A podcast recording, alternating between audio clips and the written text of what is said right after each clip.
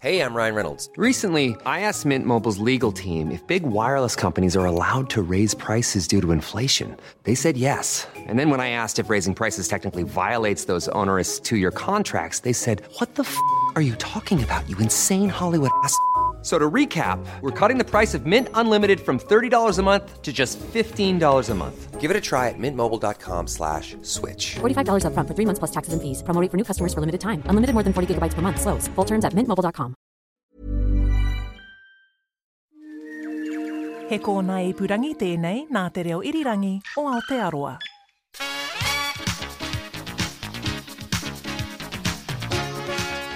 Hi, this is comedian and depressed alcoholic James Nokise, and you're listening to Eating Fried Chicken in the Shower, a podcast about headspace and happiness from my safe space, the shower, with fried chicken. This episode, we're talking to international comedy superstar Rose Matafeo. We'll talk about reconnecting with New Zealand. I honestly don't think Kiwis understand how big you are in the UK.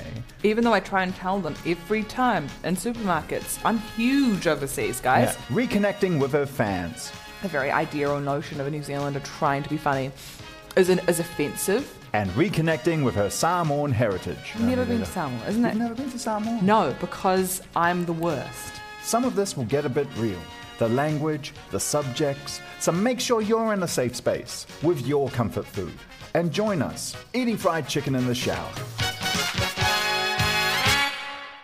Hi, and welcome to Eating Fried Chicken in the Shower with me, James Nokise. And today I am joined by uh, comedian, uh, writer, uh, actor, uh, podcaster, Yeah, yeah. uh, amateur musician. Yeah, ish. Yeah, Ish. I've, I've, I've heard you picking up the uke. oh, yes, yes, yes.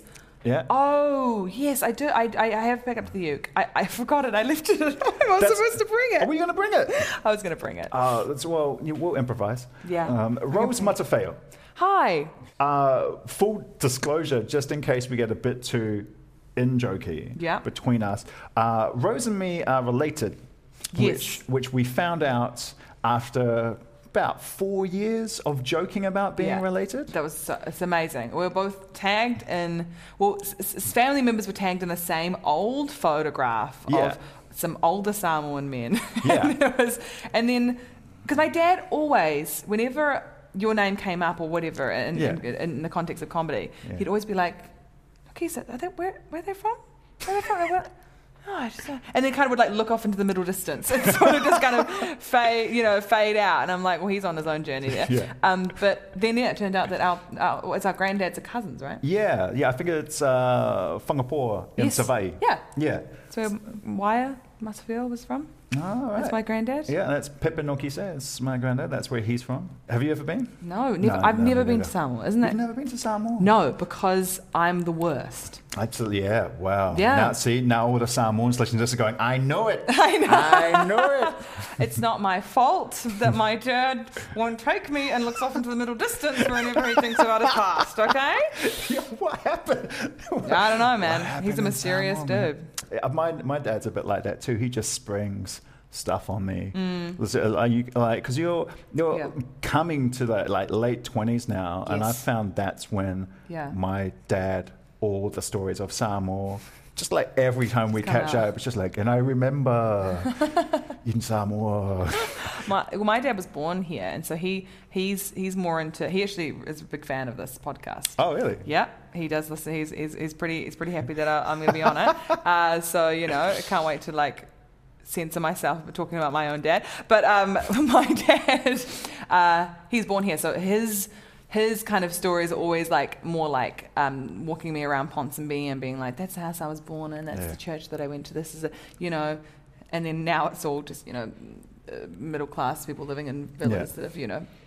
I remember was ta- I was taking photos of him in lockdown. I was going through a going for like a distance walk with him around Ponsonby. Yeah. He loves to talk about uh, it's. He does. Yeah, it's it's it's great. He does, it does takes me on a walking tour of basically the history of Ponsonby way back in the day. Well, that's Um, great. Which is awesome. That's yeah. like the history of Samoa in New Zealand. It's Yeah. just walking around pointing at mansions going, hey, we used to live there. Yeah, exactly. Let's get into the chicken. I and- really am hungry. talk about it because I know you're hungry. I'm so hungry. What are we eating, Oh, Rose Matafeo? Okay, um, uh, this is Sneaky Snacky. Um, it is from um, uh, Lim Chhour's, uh, Lim Chhour's uh, food court in Mm-hmm. Road. Um, and I just discovered this. Uh, full disclosure, I ate this last Saturday and I ate wings from here on Tuesday.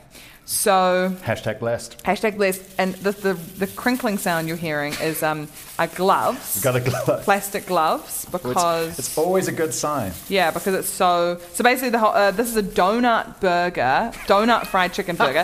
so the the, the, the fried chicken um, comes in a donut, which you can Amazing. get glazed or unglazed. Thank Oh my goodness we got unglazed. Oh, this looks so good. oh my god, I'm so happy. So you can get it glazed. I Yeah. will say, Yeah. when it, you get it glazed, it does look pretty. It's reminiscent of some something, and I won't say what, but um, it's a full-on thing to watch someone eat it. But yeah, Okay. All right, here we go. Mm. Mm. Mm. Mm. Yeah, Oh, wow. it's good, right? That's all the flavors. It's all the flavors. We've got pickles, we've got a dill mayo, A little bit of a burn coming in there. a little bit, but I think this is a Nashville hot. Uh,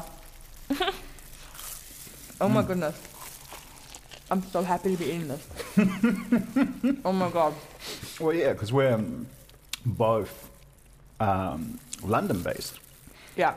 how, how you going? How you going now being back here? Isn't that bizarre? Isn't it bizarre? It is bizarre. It's fucking weird, isn't it? It is. It's at, at this time of year as Yeah. well, because traditionally we're both gearing up for the um, for the big fringe. Oh my god. It's it's it's yeah, it's really strange to not have the structure of um festivals, even though I'm not I wasn't even gonna do the festivals really this year. I was gonna go to them and like probably do stuff at them and, and it's just bizarre to have that whole structure taken away from you. Yeah, it? you don't sort of realize you've like because we Hmm. all were like, oh no, we we travel the world and we do this. And it's Mm-hmm. like actually, there's quite a structure to what we do.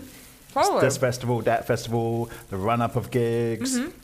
The little weird open mic spots to figure out that last five minutes that host the whole show together. It's such a routine, and it's um, it's really dire what's going on up in London because you know that like UK and London in particular is an, a very unique place to be able to do live comedy, more so than the US here, Australia, and that there's so many people. It's like a way bigger industry, and it's one that can support you know, a circuit of comedians, unlike other countries, particularly here. And places are just closing. Like, There's mm. like so quickly, and I they're think there never was going to reopen. a, a study that came out. Was it eighty percent of live comedy in the UK was in danger Yeah, from closing? And I, Yeah. I feel I'm still reckoning with that. yeah, What that means. Totally. Like, it's it's it's very. I mean, for our for our listeners to understand, the UK is the biggest live scene. I don't think that's Yeah. hyperbole. It's the No, definitely. and a lot of comedians over the years from all over the world Mm-hmm. have, have gone to the UK scene um, to become better at stand up, Mm-hmm. if, if nothing else. Even if they don't make it, there's Mm. so much work there, you can just hone your craft. So, I've got a mouthful of burger. That's all right. Trying to make a point, This is the show. a really that. serious point. Mm. It, it definitely is a place where I got much better at performing live than you know here. Oh, much it's, better. It's very interesting to hear the 2018 winner of the Edinburgh Fringe Awards just casually say they got much better. Oh, I got much better. yeah. Well, I'm still shit, and also, also, I'm still shit here. Like I did a gig the other day. It was like my first gig in like what four months, five months. Yeah. And it wasn't terrible, but audiences are, every time I go Hmm. from the UK back to here is always a period of readjustment Yeah, because the the same for all audience, yeah, Yeah. but the, the audiences are just like there is no doubt that the audiences are so much harder here. Yeah. Do you think so? I, I think so. I think it's it's harder here partly because we're Kiwis. Yeah, that's true. That's true. And there is that there is Yeah. that level of the, oh, been overseas, mate. Yeah, yeah, yeah, yeah. You know? And also, like, no, I, I also think there's just a, uh, an, a different energy, or maybe just a, a, on the whole, a different sense of humour. And I guess you're right in the sense that we are oddities to people in the UK because uh, we're from New Zealand and we sound different and um, we look and everyone thinks that we're Middle Eastern uh, because they can't they don't know what Samoan is. Absolutely. And when you say you're from Samoa, they go, sorry, and then I'm, it's, I'm Samoa, and they're like. Samoa, No, Samoa. Samoa, Samo- yes, I'm sorry, you you mean Samoa, and I'm like, I don't think so, but thank you for correcting the way that I say the country that I am from. Um, but yeah, uh, it's, but it is. I think there is just a maybe. Um, I mean, uh, New Zealand's got that horrible cringe um, culture of the very idea or notion of a New Zealander trying to be funny is an, is offensive to to people, which is utterly bizarre. But that's changing. But that's fine. But I honestly don't think Kiwis understand how big you are in the UK. even though I try and tell them every time in supermarkets. Waiting Yeah. in line for coffee. I'm huge overseas, guys. Yeah. What are you talking about? it's very sweet. Yeah, it's very sweet for you to say that. I, I wouldn't, to be honest, I wouldn't disagree with that. And in the, the kindest way, and the least, in the most self-deprecating way possible. oh, oh, you are obviously. absolutely right. yeah, no, no, I, no, but that's what I mean. It's like, I'm not trying to say it as like a like a, a massive compliment, It's more as a statement of fact. And I feel that there are New Zealand performers who are so much more appreciated um, and famous um, and recognized yeah, overseas. yeah. Is it nice to come home to New Zealand. And for people to hate you and not know who you are. hate you and just go, is she Yeah. even Samoan? Yeah, yeah, yeah, Yeah, yeah. it was a, I don't know, she's funny. Incredibly humbling. Is it?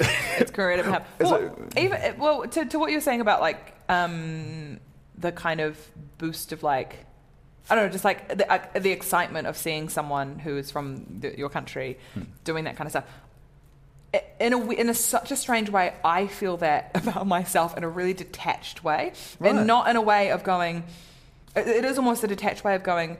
This is so exciting because I'm from this. I'm from New Zealand. Like, I find it entertaining. Yeah. So like, on the tube, when I'd find like, there'd be like there'd be like Taskmaster uh, things on on Mm. the with the uh, on the on the tube. I'd be like, this is hilarious. This Yeah. is ridiculous and surreal and shouldn't be happening because I am like not from here.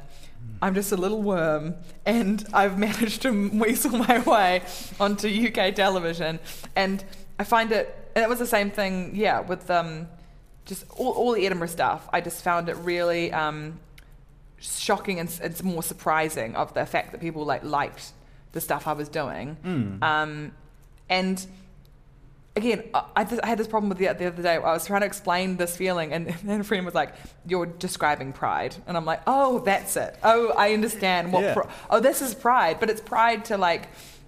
It's pride to genuinely represent you, where you're from on that kind of, you know, stage, the comedy stage, that, uh, like uh, uh, in, in in the UK and stuff. So, um, yeah, I, I, I appreciate that that's um, uh, a cool thing. But I, and I do find it really weird that I have more work in the UK than I'd have here, and that um, still to this day when I come back here, it's um, it's much it's it's much like I think more people know that I do comedy, but um, I don't think as many people like my comedy here as they do Yeah. in England, which is bizarre. I don't know Is it? You're not still getting asked the question, though. what.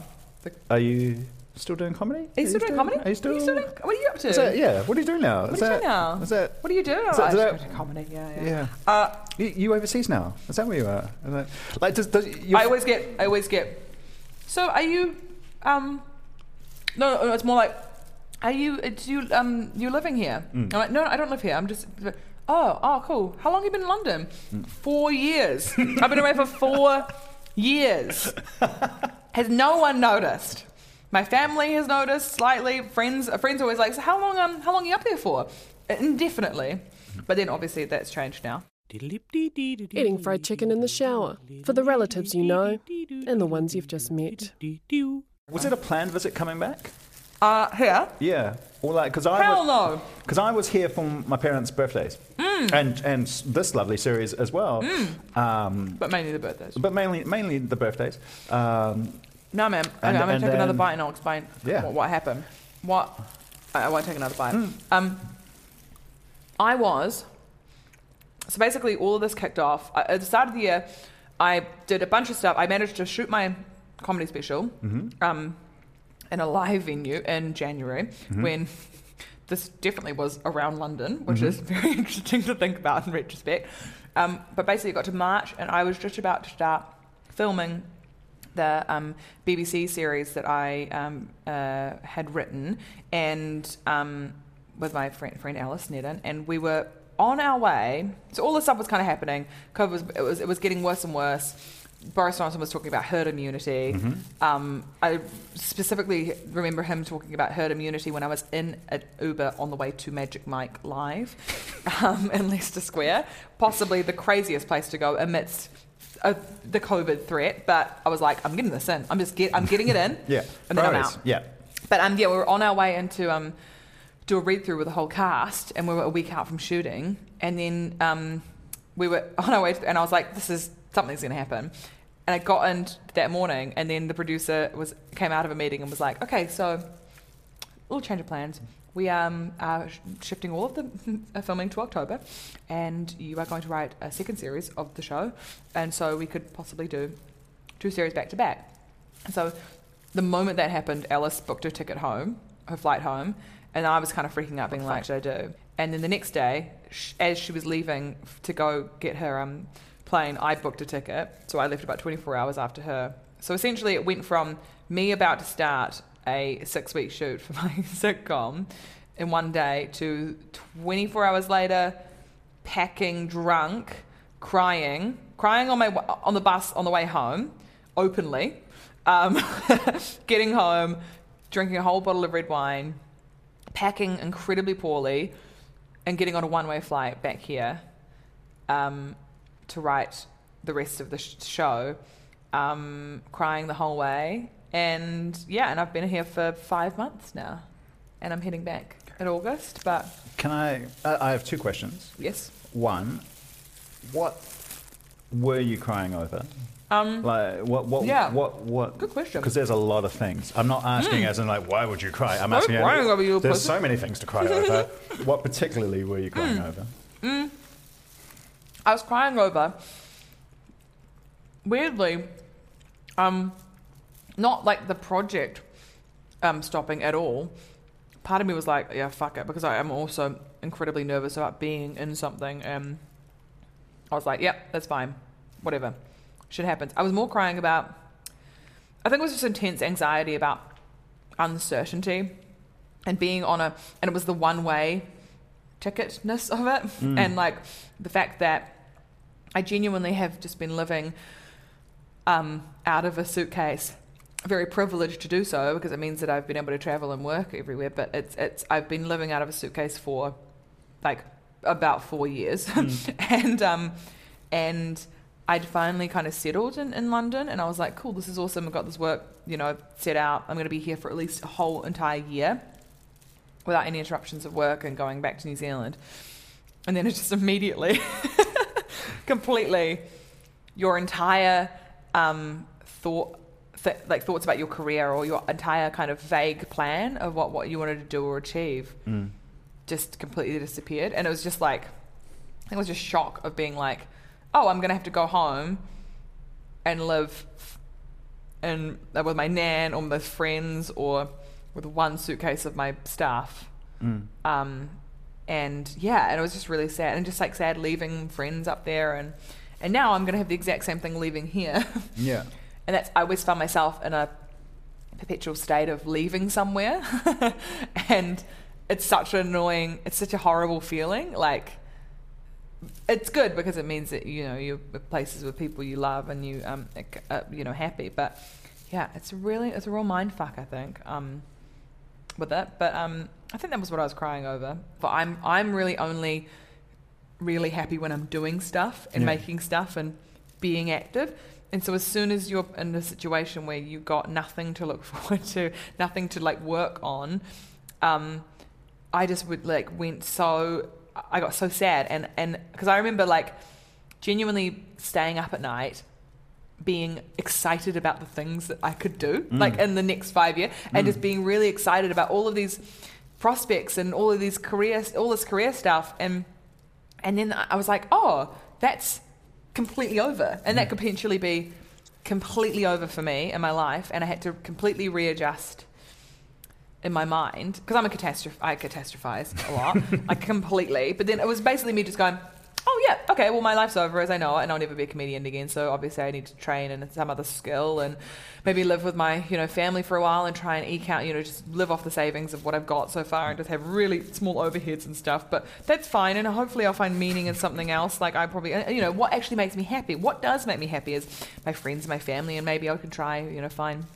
someone I love and, and settle down. And actually, living in New Zealand isn't that bad. It's actually fine that I will not achieve any of the dreams that I wanted for myself since I was a teenager. That's absolutely fine um, because really, you were all going to die and you could, you could have been dead now. So, really, all of this is extra time. All of this is extra time because feasibly, you could have died last week. And so, anything you're experiencing now is a plus. So, really, you don't need to worry because your life feels over and it is over in some sort of way. But you know, you can just become a farmer and that's fine. And genuinely, like, that's my, that's just, that's what I think daily. Like, daily, that goes through my, my head of going, like, I have abject despair about existing every day. and it's just like, just get used to it, really. Um, yeah. Yeah. So, yeah, I don't know. I think I have anxiety. Apparently, a lot of people have told me that.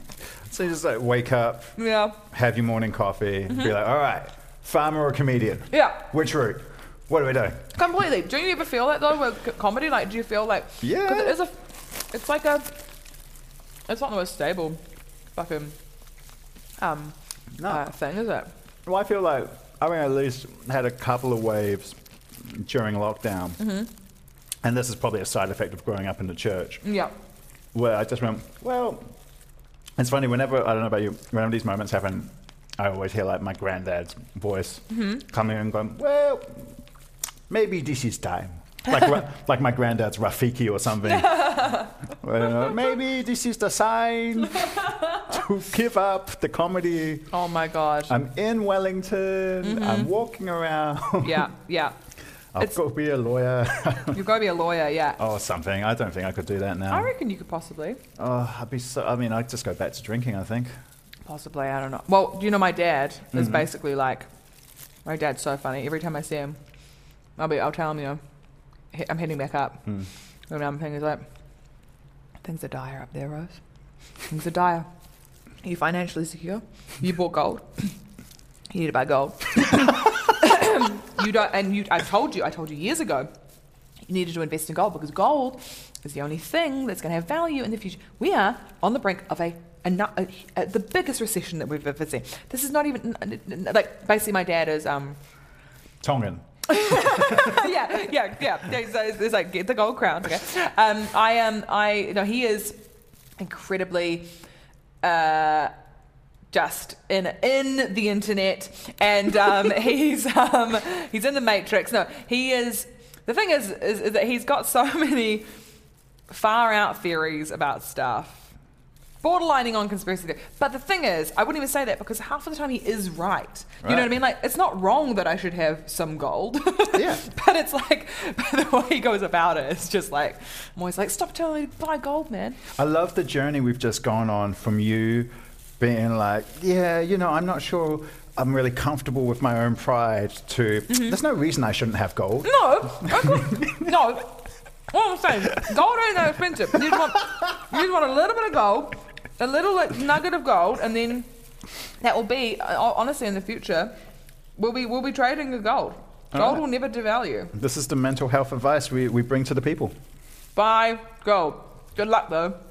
Have to go on the dark web to Oh, get yeah? it. Go gotta- buy certificates. Buy some gold. I'm in the market for gold. If you have gold, let me know.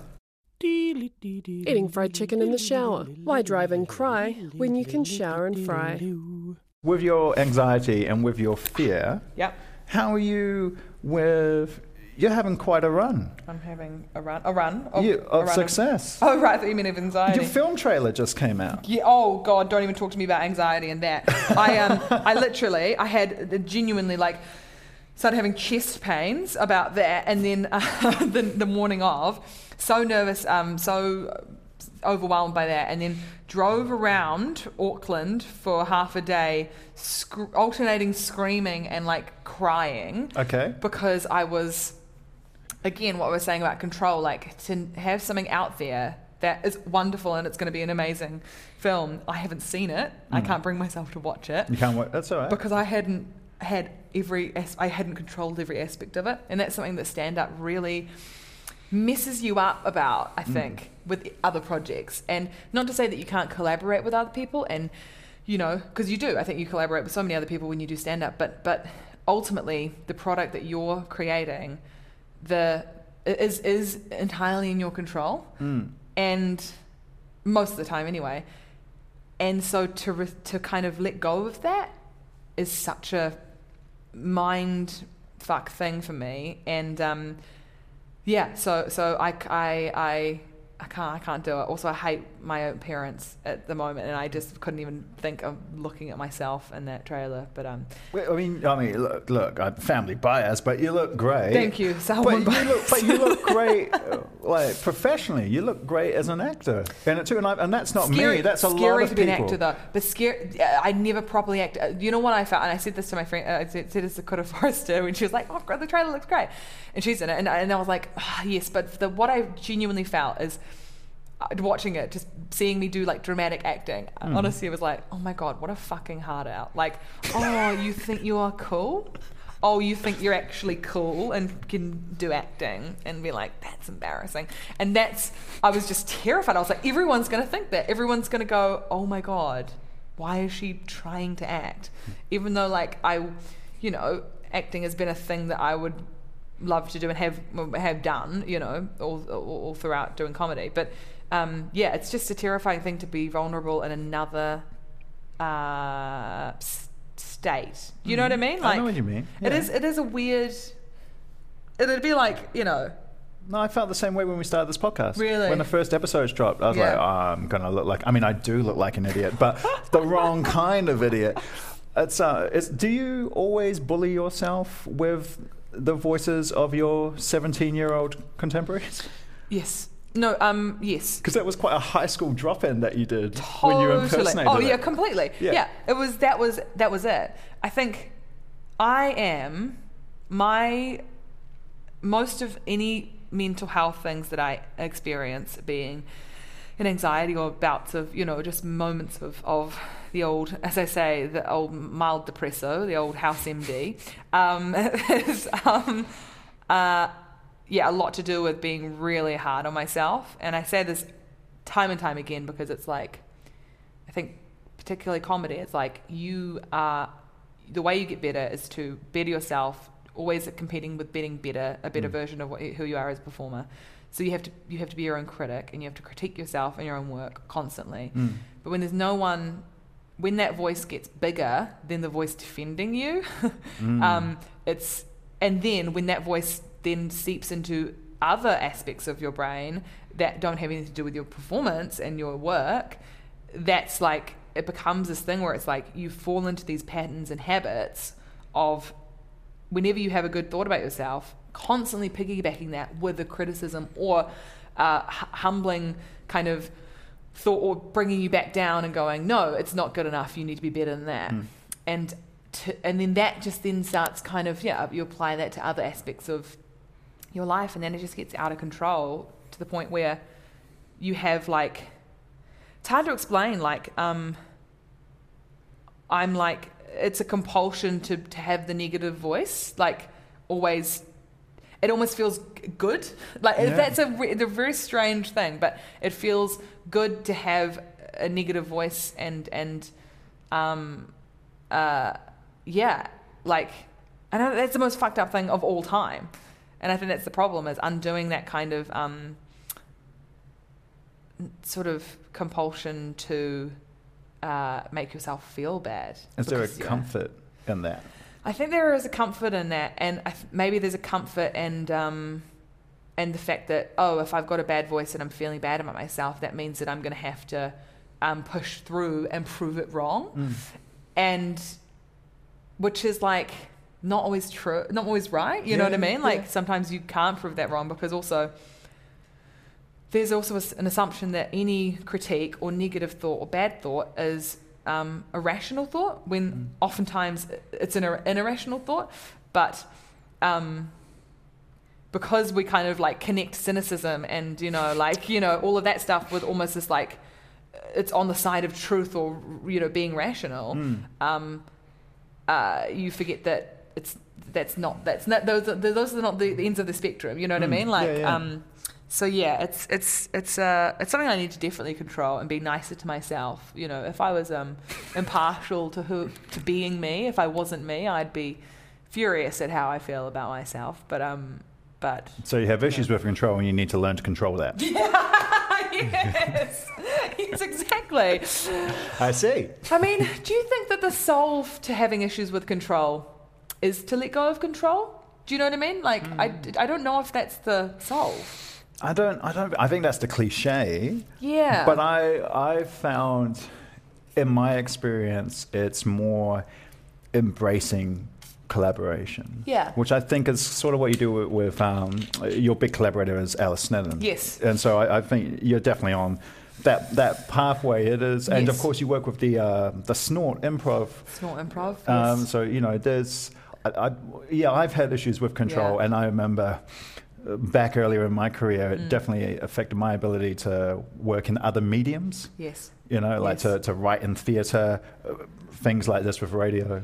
Mm-hmm. Um, and yeah, it's it, uh, so I don't think the just Mm. let go, man. I don't know if that's a way. I'll ask our Yeah. clinical psychologist, Sabja Help. Absolutely. But it's I do think collaboration Yeah. If, if it's not the pathway, then it definitely helps ease the, the internal tension. Totally. Gives you another perspective. It gives you, it gives you, um, yeah, um, what would you call it? Um, uh, oh yeah, perspective. That's it. I mean, even with death, like I've got massive death anxiety. I've had so, Really? yeah, oh, totally. I had a really bad, you know, a couple, couple of years ago, and it kind of fades in and out, but it's, it's always present, and it's always like, yeah, it's just a constant thing. And I was talking to my friend Johnny about it, and he um he put it so perfectly because it's so true. He's like, death is unacceptable. It's unacceptable. it's just it is, but the, and it sounds so funny to say, it, but it is it is unacceptable in the sense that it's how how can you accept a state of being that isn't being like that you can't fathom not existing so therefore you can't imagine that and that's the scary part of it i mean it's an uncertainty isn't it but it's like because you can't accept the fact that you, you can't experience the opposite of living Mm. because it's the lack of ex- the opposite of living is a lack of experience right Yeah. um, that's what makes it so terrifying and um, i've found no peace in any way Mm. of dealing with that kind of anxiety um, because i don't necessarily believe in anything you know existing beyond that but um, but uh, I really wish there. I really wish there was. One thing I do think. Well, I'm just so like I've had such an amazing time doing comedy as a career and been so like freaking blessed to have those opportunities that that I did work for um, for sure. But um, I just can't. You know, it's it's, it's awesome. But Do I you think, think the um, death anxiety fuels the work ethic? One hundred percent. So th- this is my thing. I think is that I tie my being in lockdown was really interesting. I was like, it just became so clear to me that I tie my entire value, the personal value system, or the way in which I value myself as a person, on capital. you know what I mean? Yeah. And it's on capital. It's on the amount of work you do, and then what you make, and how people take that. Is that Rastafari teaching? it is so opposite, so opposite anti-capitalist vibe of my whole fucking family, you know. And then I was like, fuck, capitalism has done me one because because because you know I don't value myself at all beyond what I can make and do.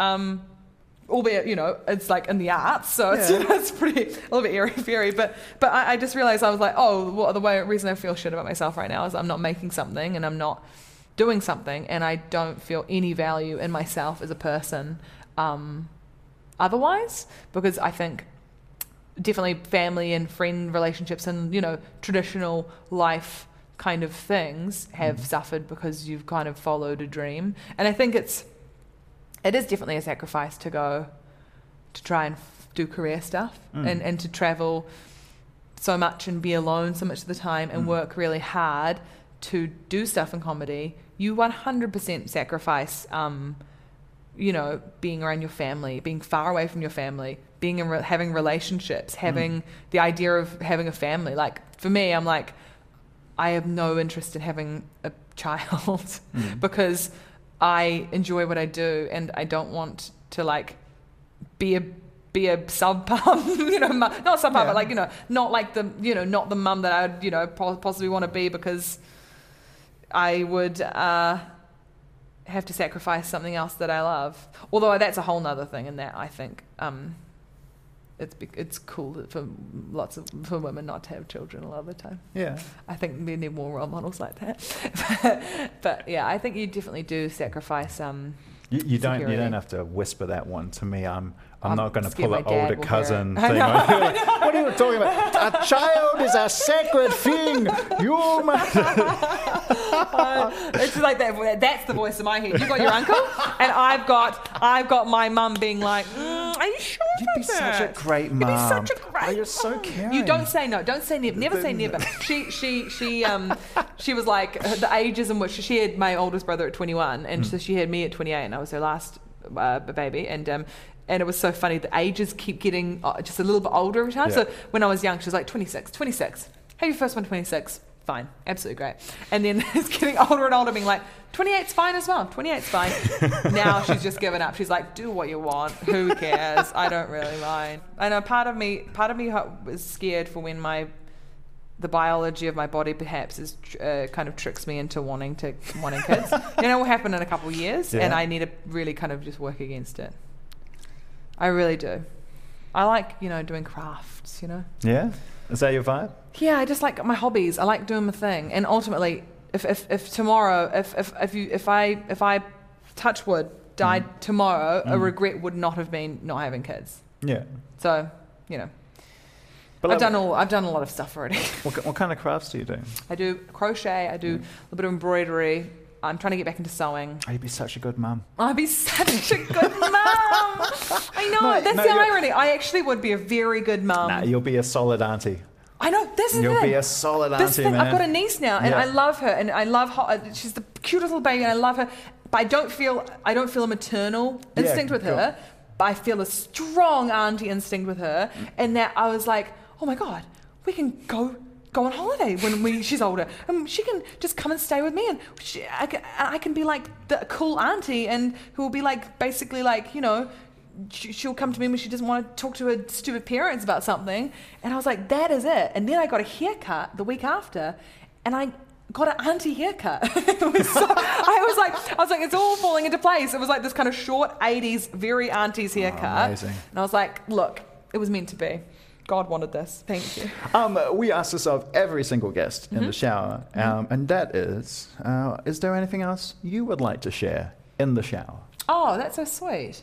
Um, I'd like to share I, I, that I first of all I'm sorry. I don't know if um, I've been very good conversation today. You've been great. I don't know. I, d- I think I ramble on too much and I get really um, self conscious about that. Um, so apologies.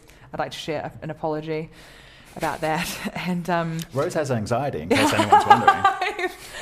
I'd like to share that actually because I I don't know I didn't know what like be having anxiety was and I will say this having parents that I say have had a myriad of mental health issues and have never addressed them and have repressed them due to the generation they grew up with, the society they grew up with, the culture they grew up in, particularly in, in fucking, you know, like, so I recently, I'd like to share this stupid thing. I was looking for a therapist. I was, I went to this therapist um, that I found on the internet. I was in the waiting room and um, she came out and she went, "Oh, you're taller than what I thought you'd be," and I was like, "What?" And she's like, and then the receptionist was like, "How will you know how tall she is?" And she went, "She's on TV." And I was like, I'm not really. And the receptionist was like, uh, uh, how, what have you been on? I'm like, I'm not really on TV much in New Zealand. And she's like, no, no, she's on TV all the time. Come on in. Then she proceeded to um, recommend the Mindspace, uh, the Headspace app and walks. for me. And I was like, fuck this fucking bullshit. And then I realized every therapist I've seen has been a like a middle-aged white lady. And so then I looked into, you know, therapists that were not that were perhaps Polynesian, you know, Pacific Island, you know, uh, or Maori. It's and there are just none, Yeah. and like because they all kind of, you know, go into different sectors. But uh, I just think it's a real interesting and uh, unfortunate thing that that aspect of mental health is not catered to, even within Pakeha um, practitioners of therapy, an understanding of like the cultural constructs around not being not being white, like uh, with mental health, to try and explain the background of my par- you know my parents um, and my dad, you know all of that to someone who doesn't fundamentally understand it and just tries to put it into like a European framework fucking sucks. And I, I, I hope that that changes in this country because I have anxiety apparently, and um, which has been well repressed and undiagnosed for many years because I think, you know, um, people just don't, you know, cater to that. And um, so, yeah, I'd like to share that gripe with, with mental health, you know, services in, in, in New Zealand. And in the UK, I'm fucked because there's no, there's fucking no, there's no, how are there any Samoans up there? I know. I mean, No one knows where, where, where it is, you know? It's um, because it's you see them. Yeah. That's how you know there's Exactly, none. yeah, you yeah, see yeah. it. Like when you see a Samoan in the UK, It's amazing, right? like you know Samoan, Tokelauan, Tongan. Like I have been on uh, Regent Street during the Christmas rush, which if you don't know, listeners, is busy as hell. There's like Yeah. a million people on Yeah, one yeah, street. yeah. And I was walking along, and I heard like I don't know how I heard over the buses. I heard a. Shh. And I like to the point where I just went, nah, it can't be. And I, went, and I looked up and I looked across the road, and there's these two Samoan guys with like big ass bags. I don't know what they did for a job, Oh but I, I wish I knew because they Yeah. were rich as hell. with big ass bags, and they just saw me like, hey, also, hey. I was Oh just like, my God. Hey, how's it going? So, hi. That's so good. That's I fucking love that. And that, that, that has happened to me in Edinburgh as well. I Yeah. remember I was living above the fish and chip shop over in um, Newtown. Yeah. You know, the purple one. Have Oh, you been there yeah, one? yeah, yeah. Um, uh, and, and just like it's so funny when you walk past someone because you can tell, you know, you know, like. Like the Samoan uncle, Hmm. like face and build, like when you see it, you walk past and you are just like slowly eyeing each other up, just going, "Do we know each other?" like I, I actually went to school with because I know the Samoans in Edinburgh because Yes. I'm up there all the time. I Yeah. went to school with one of them. Oh, really? Which was hilarious. Oh, my God. It's one thing when you know the Samoans, another when you actually went to school, school. in the hut. um, next time we're in Edinburgh, I'll totally take it because they do cookouts. That's so. oh, that's them so good. and the, like and all the Pacific art they get it with the Pacific artists round. That's sick. We'll get you in, man. Oh, please get me in there. I'm the But- whitest Samoan you've ever met, so I need to, you know, get in, get I'll, in there. I'll, I'll tell talk with that point you made, not Yeah. to get too cultural, but I, I'll acknowledge all. I'm one of my ten years older than you. yeah. About that? Yeah. Yeah. What, what, how old are you? Thirty-eight. Yeah, 10 years. 10 years. Yeah, 10, yeah. All the senior uh, Pacific professionals I know Mm-hmm. in mental health, PhDs, experts in their field, Mm-hmm. Are not practitioners, clinical practitioners. They No. are consultants. Um, they are uh, working in building the structures. They're Mm-hmm. Doing all the development, but on the groundwork, Yeah. you're absolutely right, 100%. It's Yeah. very hard Yeah. to find Pacific professionals. It's Mm-hmm. Yeah. a little bit, and I, I will stress, a little bit easier for Maori. Maori, yeah, yeah, yeah. Um, as it should be in their own country. 100%. Um, but yeah, finding that Pacific voice. And when I uh, needed counseling for alcohol, I was very lucky in that my counselor was a very old uh, Pakeha woman, Mm-hmm. but um, with Maori and Pacific family. Yeah. So Totally. while she wasn't of the culture, she was in the culture, and she Totally. and she had the framework because that means so much. Yeah, and it's not even necessarily like, you know, it is. You're right. I mean, it's just that they're all they're all in the, like the more public health sector, and that's good because they're they're kind of hopefully changing things from a, in a bigger level. But it's um even just an understanding, a fucking just give them do a certificate, do a course on when list all the things that you specialize in on those websites. Yeah. which are so many things. Just even an understanding of how things are different for um, when you, you you're of a different culture, and and just even ask questions about that um, is really interesting and would be yeah, it'd be such a helpful, awesome thing um, to to be to for people to provide. But um, hopefully that's something that changes. But yeah, man, it's just I'm just sick of telling these you know white ladies my problems and them not understanding most of them. And look, don't get me wrong. I've got a lot of white ladies in my family, you know. Yeah, yeah, no, But, me too. You know, but it's very hard when you're talking to a white therapist about how one of the issues is that you're pretty white. yeah, Uh, yeah, exactly. And they're like, how is this a problem? And You're like, well, you've clearly never been called plastic in your life. Yeah, exac- exactly. I know. Fuck. I know. We've got to change this, man. We've got to do something about it. Preach. Preach. This podcast will do a lot of work. You know. Hopefully, the right people are listening. We'll be the face of it. The the you know the half half who are like. Thank you for coming to Half Samoan Sermons. And between us, we make a full Samoan. It's really exciting. That's, that's how it works. That's how it works. Yeah. Uh, Rose Mm-hmm. thank you so much for coming and sharing some awesome chicken in the shower. Thank you so much for the chicken. It was delicious. I really appreciate the hospitality. Appreciate you. Thank you so much. Eating Fried Chicken in the Shower was produced by Charlie Bleakley and presented by me, James Nokise. The engineer was Blair Stagpoole. The executive producers for RNZ were Justin Gregory and Tim Watkin. Subscribe to our podcast however you just found this podcast. Or if you're listening on the radio, go to RNZ's podcast page and look for the chicken. And when you rate us, only give us five stars. Remember, more stars, more chicken. And if you want to share your safe space or comfort food, tweet me at James. Botox Cosmetic, out of botulinum toxin A, FDA approved for over 20 years. So, talk to your specialist to see if Botox Cosmetic is right for you. For full prescribing information, including boxed warning, visit BotoxCosmetic.com or call 877-351-0300. Remember to ask for Botox Cosmetic by name. To see for yourself and learn more, visit BotoxCosmetic.com. That's BotoxCosmetic.com.